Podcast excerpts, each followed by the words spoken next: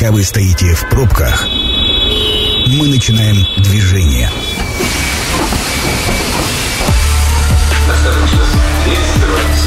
Следующая станция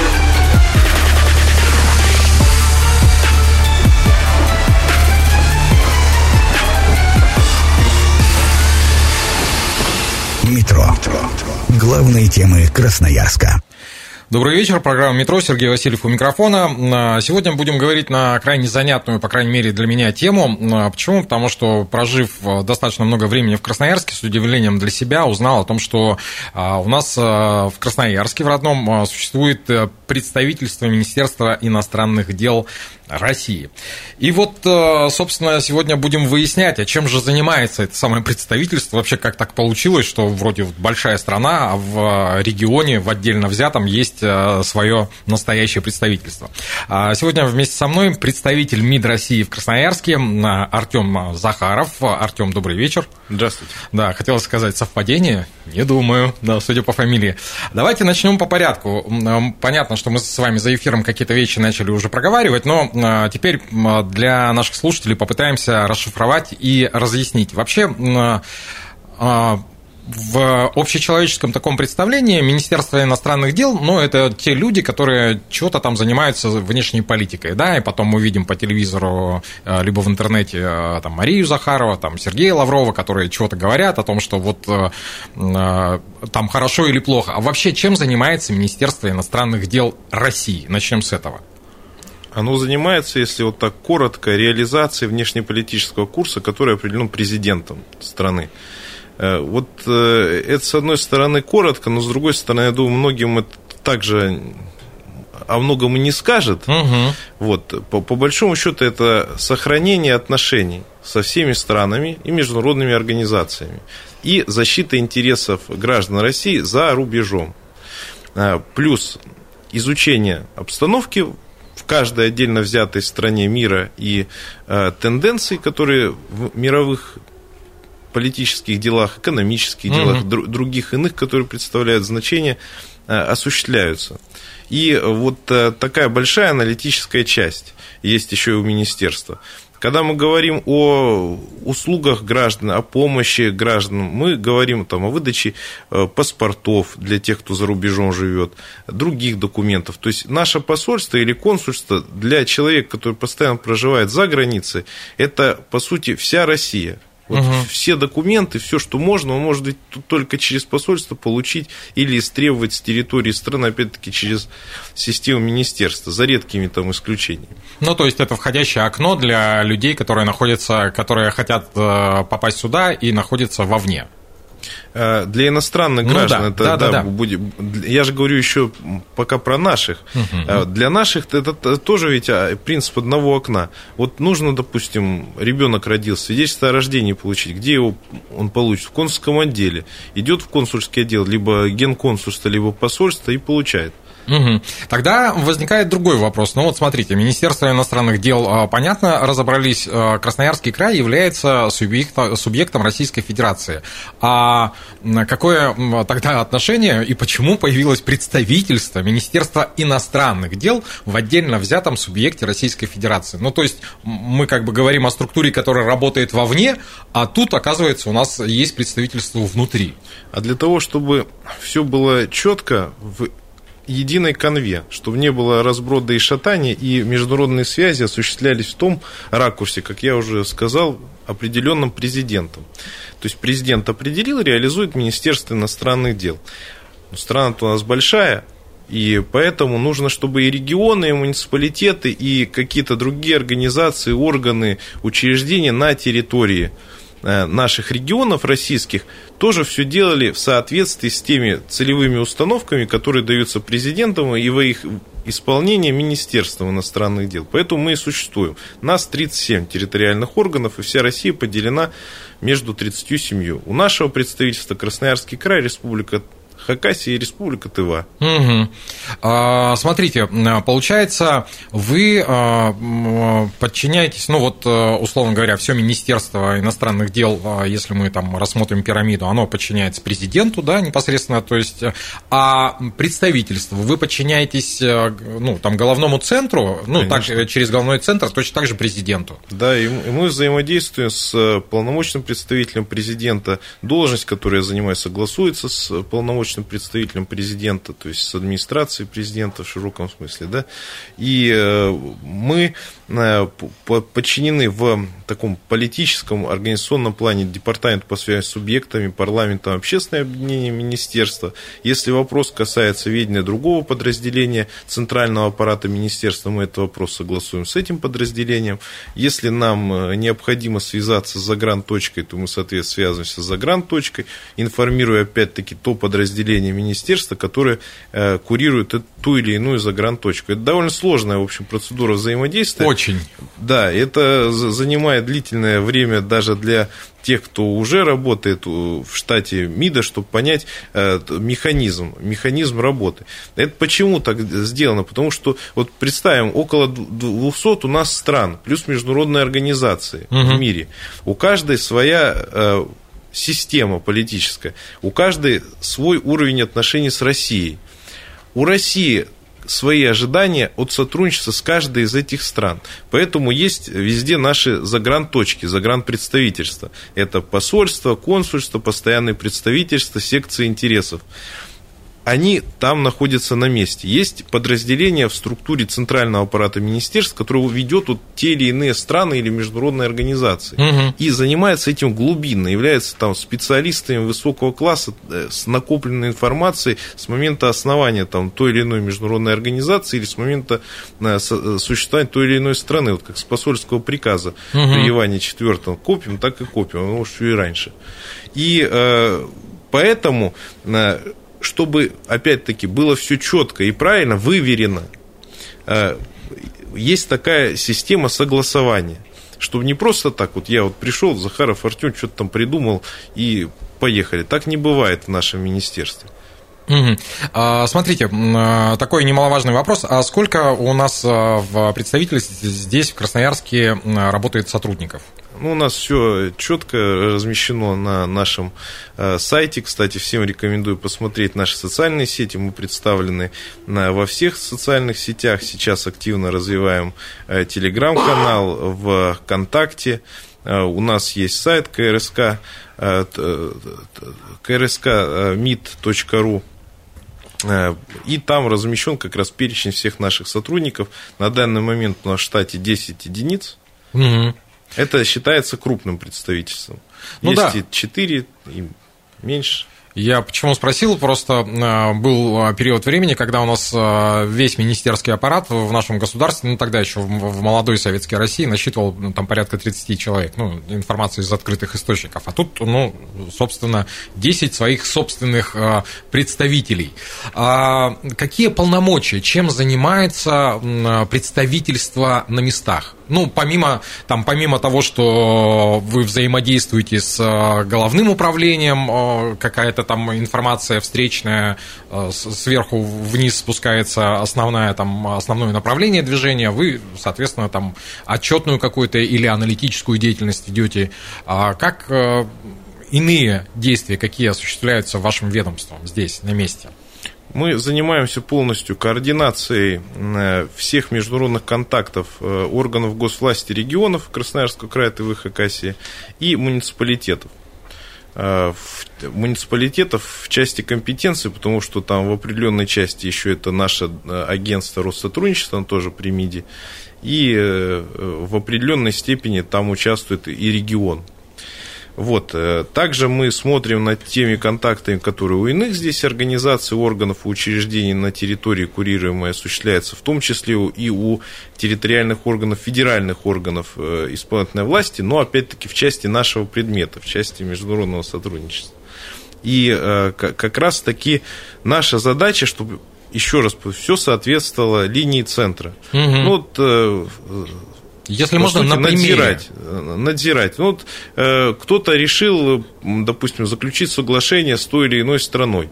И вот мы должны э, это все изучить вместе с нашими э, коллегами из подразделений центрального аппарата, надо или не надо э, запросить при необходимости мнение других федеральных структур угу. и, сформировав консолидированную позицию, ее довести, и она должна быть исполнена. Если же мы видим, что сразу же это противоречит указу президента, у нас есть концепция внешней политики, она утверждается указом президента. Если какой-то контакт противоречит указу президента, мы сразу должны это пресечь незамедлительно. Или наоборот, и мы видим, что президент поручил что-то развивать, а оно там, допустим, условно не развивается. Значит, нужно подсказать, посоветовать, а можем ли вот мы все-таки здесь что-то э, сделать, чтобы исполнить? Или мы объективно не исполняем, э, потому что это, в принципе, на нашей территории нереализуемо? Угу. Ну, то есть, э, по факту вы можете наложить вето на те или иные действия, если они противоречат указу президента. Правильно я понимаю? Не мы как территориальный орган, а Министерство иностранных дел. Мы его часть. Угу. Мы, соответственно, докладываем и потом уже спускаем решение министерства. Угу. Не э, Захарова, Иванова, там, Петрова, Сидорова, а министерство уже. Угу. Слушайте, э, мне всегда было э, интересно, такое э, бытует мнение, что люди, которые становятся дипломатами, они так или иначе стремятся попасть за границу. А, и вот, а, а кто остается, ну, то есть, условно говоря, а как, по какому э, принципу происходит распределение? Все же хотят, наверное, там, ну, не знаю, где теплее, ну, до недавних времени, где там а, поинтереснее, где что-то можно Проводится посмотреть. конкурс. А, Кон- вот... Конкурс проводится. Ну, по поводу распределения я, наверное, тут вам э, все подробно рассказать не смогу по э, ряду соображений.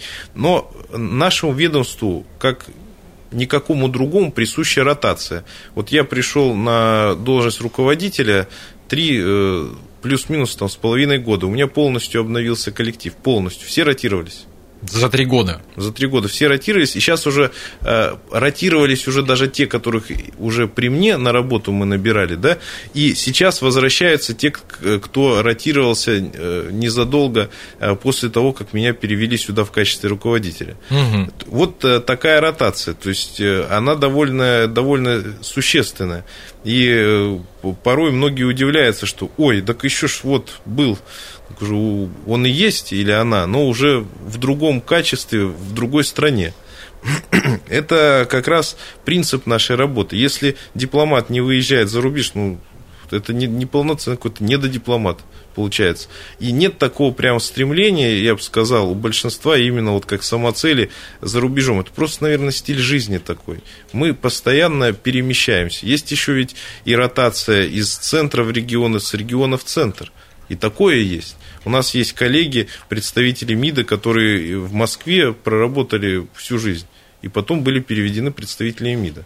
Ну вот э, мне как раз и хотелось узнать, э, воспринимается ли это как ссылка или это часть э, профессии, часть работы, побыть в одном месте, в другом месте, чтобы не засиживаться, условно говоря, а нарабатывался опыт некий, ну и опять же, чтобы не засиживаться. Ну, к, к этому нужно иметь, понимаете, вот, наверное, какой-то, чтобы лежала душа.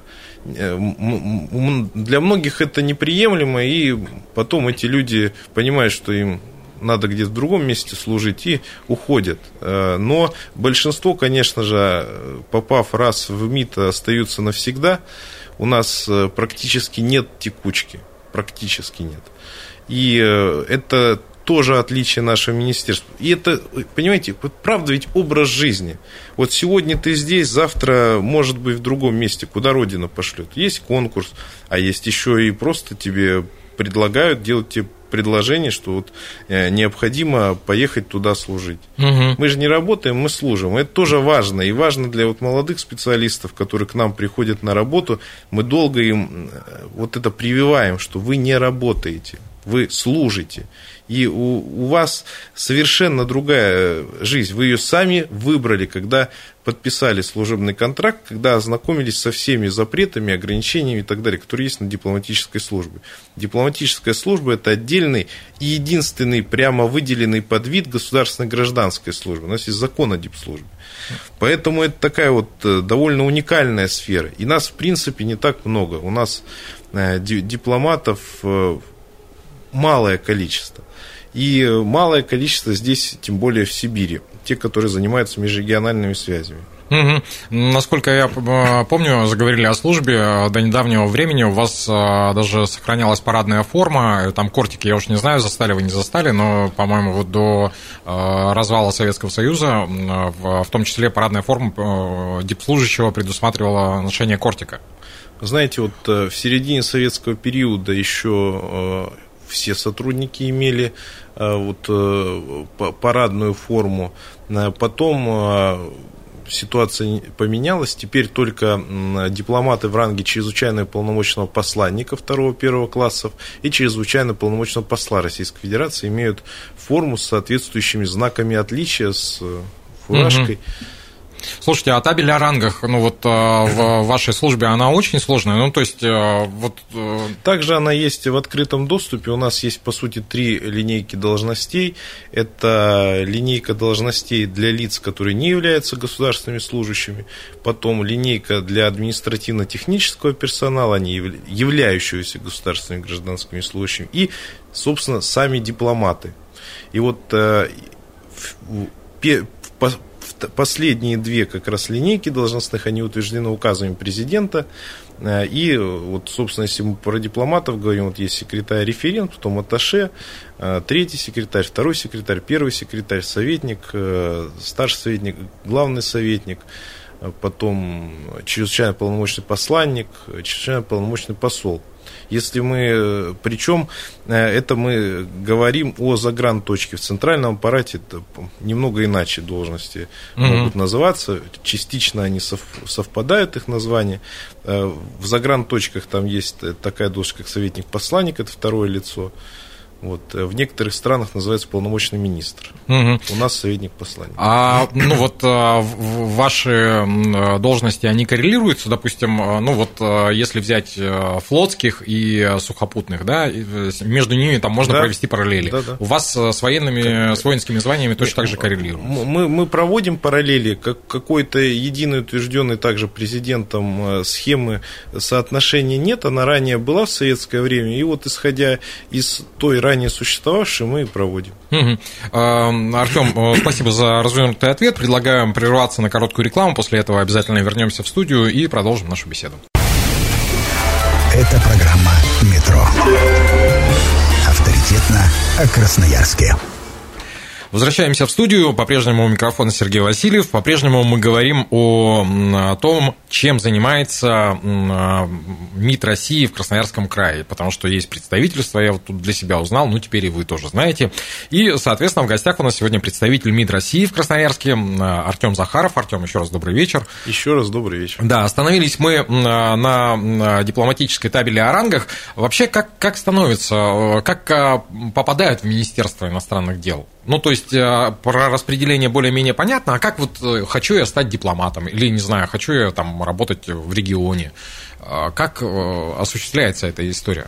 Как правило, попадают выпускники профильных вузов. Наш главный МИДовский вуз – это МГИМО МИД России. Угу. У нас есть дипломатическая академия МИД России. Учредителем обоих вузов является наше министерство. И там готовят как раз международников. Также международников готовят у нас СПБГУ, э, МГУ, там Азии и Африки, есть э, в РУДНе, во многих других вузах. Да? Но э, все-таки главное – это МГИМО и дипломатическая академия а, если мы говорим по, про э, канцелярских сотрудников, у нас есть колледж МИДа. Там готовят стенографисток, э, готовят э, заведующих канцелярии, вот такие специальности. Угу. И, по, конечно, по общему правилу, именно специалисты, выпускники этих э, высших учебных заведений к нам попадают. Ну, бывает и разное. Я вот, например, окончил Сибирский федеральный университет и э, потом работал непродолжительное, правда, время в арбитражном суде Красноярского края, проходил э, срочную службу по призыву. И после срочной службы по призыву попал на самую низшую на тот момент должность, которая у нас была в представительстве МИДа в Красноярске причем на декретную ставку. И так мал-помалу потом ротировался за рубежом, служил, и уже был сюда переведен назад, возвращен в качестве руководителя. Ну, довольно, я считаю, за 10 лет хороший результат. Э, по крайней мере, я доволен, потому что я свою работу очень люблю, наверное, поэтому.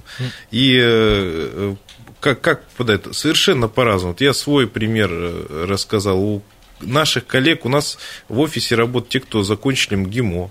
Вот они МГИМО закончили и вернулись сюда, домой, сами родом из Центральной Сибири. У нас есть кто из ПБГУ закончил, большинство закончило наши вузы, КГУ, СФУ. Ну, то есть по, по, по-разному. По объявлению, что получается? Ну, по, по объявлению, по объявлению-то, наверное, это так и не скажешь. Ни разу не встречал объявление о том, что требуются ну, вот да. Э, сотрудники в МИД. Нет, э, меня рекомендовал в свое время ВУЗ, который я закончил, Сибирский федеральный университет рекомендовал. Угу. Когда я вот э, к ним пришли, спросили, кого можете к нам направить, такие-такие требования. Вот они предложили меня, я так попал. Угу. А, понятно. А, давайте, знаете, о чем поговорим? А, давайте поговорим о том, что, ну, опять же, я знаю, что наше представительство занимается связями с новыми территориями, с новыми республиками, с Луганской, с Донецкой. На каком уровне осуществляется вот это взаимодействие? И о, чем вообще речь для понимания, опять же? Ну, потому что заходишь на сайт, ты видишь информацию достаточно тезисно, ну, вот я сегодня подсматривал. А что за уровень взаимодействия и зачем, самое главное, он нужен? Смотрите, э, как развивались события. Российская Федерация признала международную правосубъектность всех ныне регионов России и признала их независимыми государствами. Там, прежде всего и с самыми первыми э, ЛНР, ДНР. Угу. Мы с ними начали выстраивать взаимоотношения и выстраивать межрегиональные связи. Вот, начали. Потом они вошли в состав Российской Федерации, э, две республики. Ну а что нам, не бросать же начатое, но это вообще не по государству, это неправильно. Соответственно, вот продолжаем. Сейчас доведем, и тогда уже можно э, передавать или переформатировать другой уровень. У нас, э, когда они еще были независимым государством, осуществлялось активное взаимодействие Красноярским краем. Мы, как МИД, э, осуществляли координирующую функцию и смотрели, как оно осуществляется. Тут очень большой, э, большой задел сделан именно региональными властями.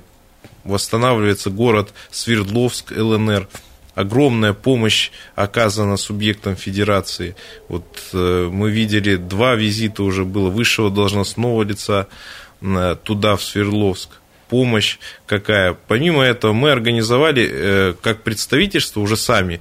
Красноярский край тут в этом плане большие молодцы со Свердловском. Мы также подключились к работе по развитию связей ЛНР и Республики Хакасия. Было при нашем непосредственном участии реализовано два визита. Вот вместе с главой Хакасии Валентином Коновалом мы в октябре э, ездили в ЛНР, там открыли клуб «Юные дипломаты». Э, перед нами в онлайн-режиме выступила Мария Владимировна Захарова. Потом возили ребят в Хакасию, в Москву. Они встречались с руководством э, Министерства иностранных дел, с Марией Владимировной как раз таки, и другими представителями дипломатического состава. Также посетили Музей Победы, ряд других мероприятий. Э, мы пытаемся э, таким образом вовлечь ребят, которые интересуются историей, дипломатией, в то, что уже реализуется на нашей территории. А мы тут передовики. У нас в Норильске, в Абакане есть клубы юных дипломатов. Ребята ездят, встречаются ни много ни мало, их принимает министр иностранных дел Сергей Викторович Лавров. В этом году и хакасские ребята, и норильские побывали на встрече с ним. Э, много других э, мероприятий проводится. Потом они поступают в МГИМО. У нас, кстати, уже из Хакасии 5 человек в МГИМО учатся в рамках mm-hmm. нашего вот этого проекта, который представительство реализовало. Почему бы не поделиться? Почему бы не поделиться с нашими э, друзьями, с новыми регионами? Этим и занимаемся. Помимо этого, у нас вот э, сотрудник, э, ведущий специалист-эксперт Дугрошева Олеся Викторовна сама организовала и отправила в Луганск, э, в Северодонецк три тонны груза гуманитарного. Вот один человек на что способен? Ну да. Ну это круто. Извиняюсь за вот такое вот э, просторечие. Ну, э, то есть, э, смотрите, насколько я понимаю, ваша тут главная задача делиться с опытом в том, что у вас получается хорошо. Теперь давайте поговорим о том, а что же у вас получается хорошо, какие мероприятия, чем, чем занимаетесь. Ну, вот про клуб «Юный дипломат» я уже понял, что есть, он не только там есть, он есть в первую очередь у нас здесь. Поэтому там и открыли. Да, так а э, кто может прийти туда? Э, как, как можно у попасть? У нас единственный такой проект, э, сейчас на Красноярский край мы его распространяем, когда есть клуб, есть взаимодействие с дипломатами, мы лекции читаем, сотрудники с наших посольств за рубежом подключаются онлайн, читают ребятам лекции, ездят они в Москву, в МГИМО ездят, и э, потом еще есть соглашение, и в рамках этого соглашения между регионом и МГИМО они поступают по целевому набору туда, в этот вуз. Угу. Причем мы не выкачиваем с регионов э, мозги, они потом э, работать остаются именно в, регион, в регионе. Это вот э, одно направление. Также мы боремся с тем, что вы сказали в самом начале, что вот вы не знали, а узнали о том, что мы есть. Ну, да. То, что все знали, что мы есть, мы э, ведем активную работу э, с общественностью и прежде всего с молодежью. Сейчас же все говорят, и после Госсовета в особенности, о том, как это важно. Так вот, э, мы э, занимаемся популяризацией дипломатической службы, рассказываем об ее истории и проводим игру по типу игры «Что, где, когда». Традиционно к Дню дипломата. Дипломат у нас 10 февраля. И вот в этом году, 22 числа, пока дата выбрана, будем очередную проводить уже э, для всего Сибирского федерального округа. Угу. И вот эта игра, ребята играют, студенты команды вузов. До этого мы вузы Енисейской Сибири собирали, сейчас э, на весь округ замахнулись. Есть э, такой же формат у нас с другими территориальными органами МИДа по Сибири для старшеклассников в онлайн формате. И э, сейчас также занимаемся подготовкой молодежной конференции в Салихарде в мае. Э, чтобы вывести наших ребят, в том числе представителей молодежи коренных малочисленных народов, и прежде всего э, в рамках нашего как раз председательства в Арктсовете, чтобы показать нашим, в том числе и западным, ныне не партнерам, о том, что у нас на самом деле э, работа продолжается, несмотря на их какие-то выходки, бойкоты и так далее. Угу. И мы продолжаем что-то предлагать. Но и из гуманитарного у нас 27 января будет проходить благотворительный концерт, где мы соорганизатор вместе с фондом э, Примакова и э, Министерством культуры Красноярского края э, помощь детям Донбассу. Концерт Моцарт Реквием, Красноярская филармония, всех приглашаю. Благотворительный концерт, все вырученные средства пойдут детям, которые находятся в Луганске, Донецке попали в тяжелую жизненную ситуацию из-за Э, действий украинской стороны. Угу. Артем, хотел уточнить, э, смотрите, вот я зацепился за э, клуб «Юный дипломат», а как туда, по какому принципу попадают, что за ребята, кто может прийти, кто ну, потому угодно. что кто, кто угодно может прийти, седьмой, одиннадцатый класс. А который год, простите, у нас действует в Красноярске клуб? С мая прошлого года, э, получается, э, уже э, было официальное открытие, а так немножко раньше. Ну, получается, да, с прошлого года сначала год, год с лишним.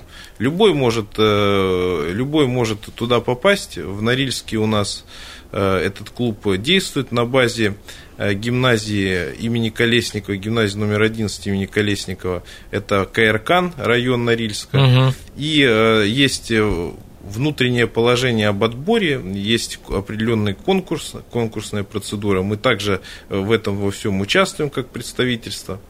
Я к чему это спрашиваю? Опять же, уважаемые наши радиослушатели, если у кого-то есть э, дети-подростки 7-11 э, класс, да, насколько я понимаю, вы можете зайти на сайт Министерства иностранных дел в Красноярске, посмотреть условия и прийти со своим ребенком в этот клуб. Почему? Потому что существуют квоты потом на поступление в МГИМО. Ну, на мой взгляд, это очень крутая история, потому что МГИМО один из самых престижных вузов нашей страны. Ну, по, по КРК, но я поправлю, это в этом году только э, будет э, проект э, доведен до той самой финальной, в Хакасии уже так. А здесь мы в ближайшее время подпишем соглашение. И все будет э, по тому же сценарию, что в Хакасии реализовано, и ребята получат шанс э, на целевые места в МГИМО. Спасибо здесь огромное э, ректору МГИМО МИД России и руководству Красноярского края, что они согласились с МГИМО на такой проект. Причем хочу акцентировать, ни одна копейка краевых средств здесь как бы не предусматривается. Это в рамках федеральных денег. Э, и именно про это мы сейчас идем речь.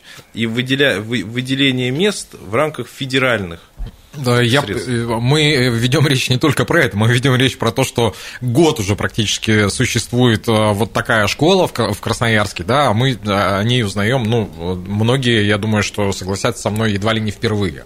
А, какими еще проектами, а, ну вот мы поговорили про благотворительный концерт а, совместный с фондом Примакова. Извините, слушайте, я оговорился, я сказал май, а я же забыл, что мы уже в 23-м-то году с вами разговариваем. Да. Получается, в мае не прошлого, а позапрошлого года. То есть два года. Вот за два. Ну, за ну, два... Не два, пол, полтора. Ну, полтора, ну, да, э, там... Тут, тут, тут я сейчас вот вспомнил, что ты не ту сказал. В скором времени будет два. Ну вот тем более тогда. Э, тут я не знаю, с чьей стороны упущения.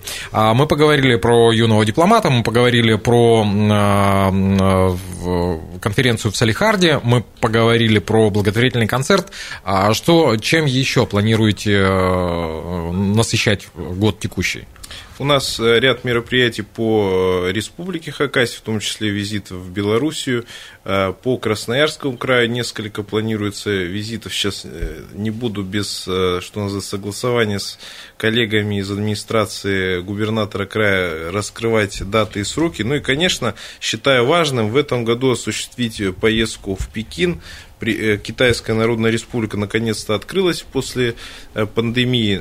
Сейчас, наверное, было бы не самым лучшим временем ехать, когда все туда рванули. Все-таки важно, чтобы ты, когда приехал, на тебя было и все внимание тогда и результат лучше. Mm-hmm. Поэтому э, к концу года хотелось бы реализовать э, визит делегации, э, желательно всех трех субъектов Енисейской Сибири в Китайскую Народную Республику, чтобы презентовать свой инвестиционный потенциал.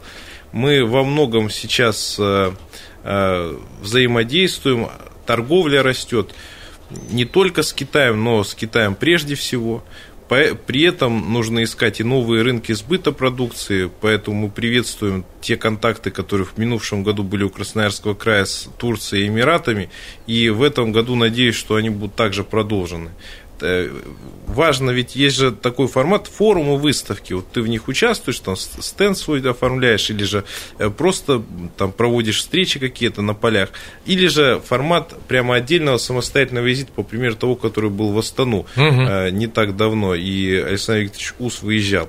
И визит-то оказался результативным с точки зрения практической и запроса наших эконом-операторов – не просто так туда поехали, ну, потому да. что был запрос, и необходимо было как-то решить. Э, вот э, по такому плану нужно и дальше э, рассматривать, в том числе Плюс форумы. Форумы, презентации – это тоже шанс донести больше информации о регионе. Также планируем мы серию пресс-туров. Мы возим иностранных журналистов в курируемые регионы. Опять-таки, для того, чтобы информировать аудиторию за пределами нашей страны о том, что вот есть Красноярский, Крыхакасия, Тыва. И вот то-то, то-то, то-то наши регионы могут предложить, или то-то, то-то, то-то хотели бы получить. И вот э, про это мы также говорим, насыщаем информационное поле зарубежных стран информацией у нас. Угу. Артем, ну, э, слушайте, работы на самом деле очень много, и а, а сколько, подскажите, представительства в Красноярском, в Красноярске существует уже? Ну, тут как считать, э, вообще э, в марте 98-го подписали, по-моему, если мне память не изменяет, тут э, подписали распоряжение правительства Российской Федерации об учреждении представительства МИД. Начали работу через год, плюс-минус где-то к декабрю 99-го, потому что все остальное там регистрация была, временно человек находился регистрирован, потому что штат набирался угу. и так далее. Вот с этих времен. Ну вот э, хорошо, что спустя 20 лет э, представитель э, Министерства иностранных дел добрался наконец-то и до нашей студии. А, программу провел Сергей Васильев. В гостях у меня был представитель МИД России в Красноярске Артем Захаров. Очень скоро программа появится на сайте 128.fm. Ее можно будет и послушать, но если кто-то кому-то удобнее читать, можно будет и почитать. Всем хорошего вечера. Пока. Счастливо. Станция конечная. Поезд дальше не идет. Просьба освободить вагоны.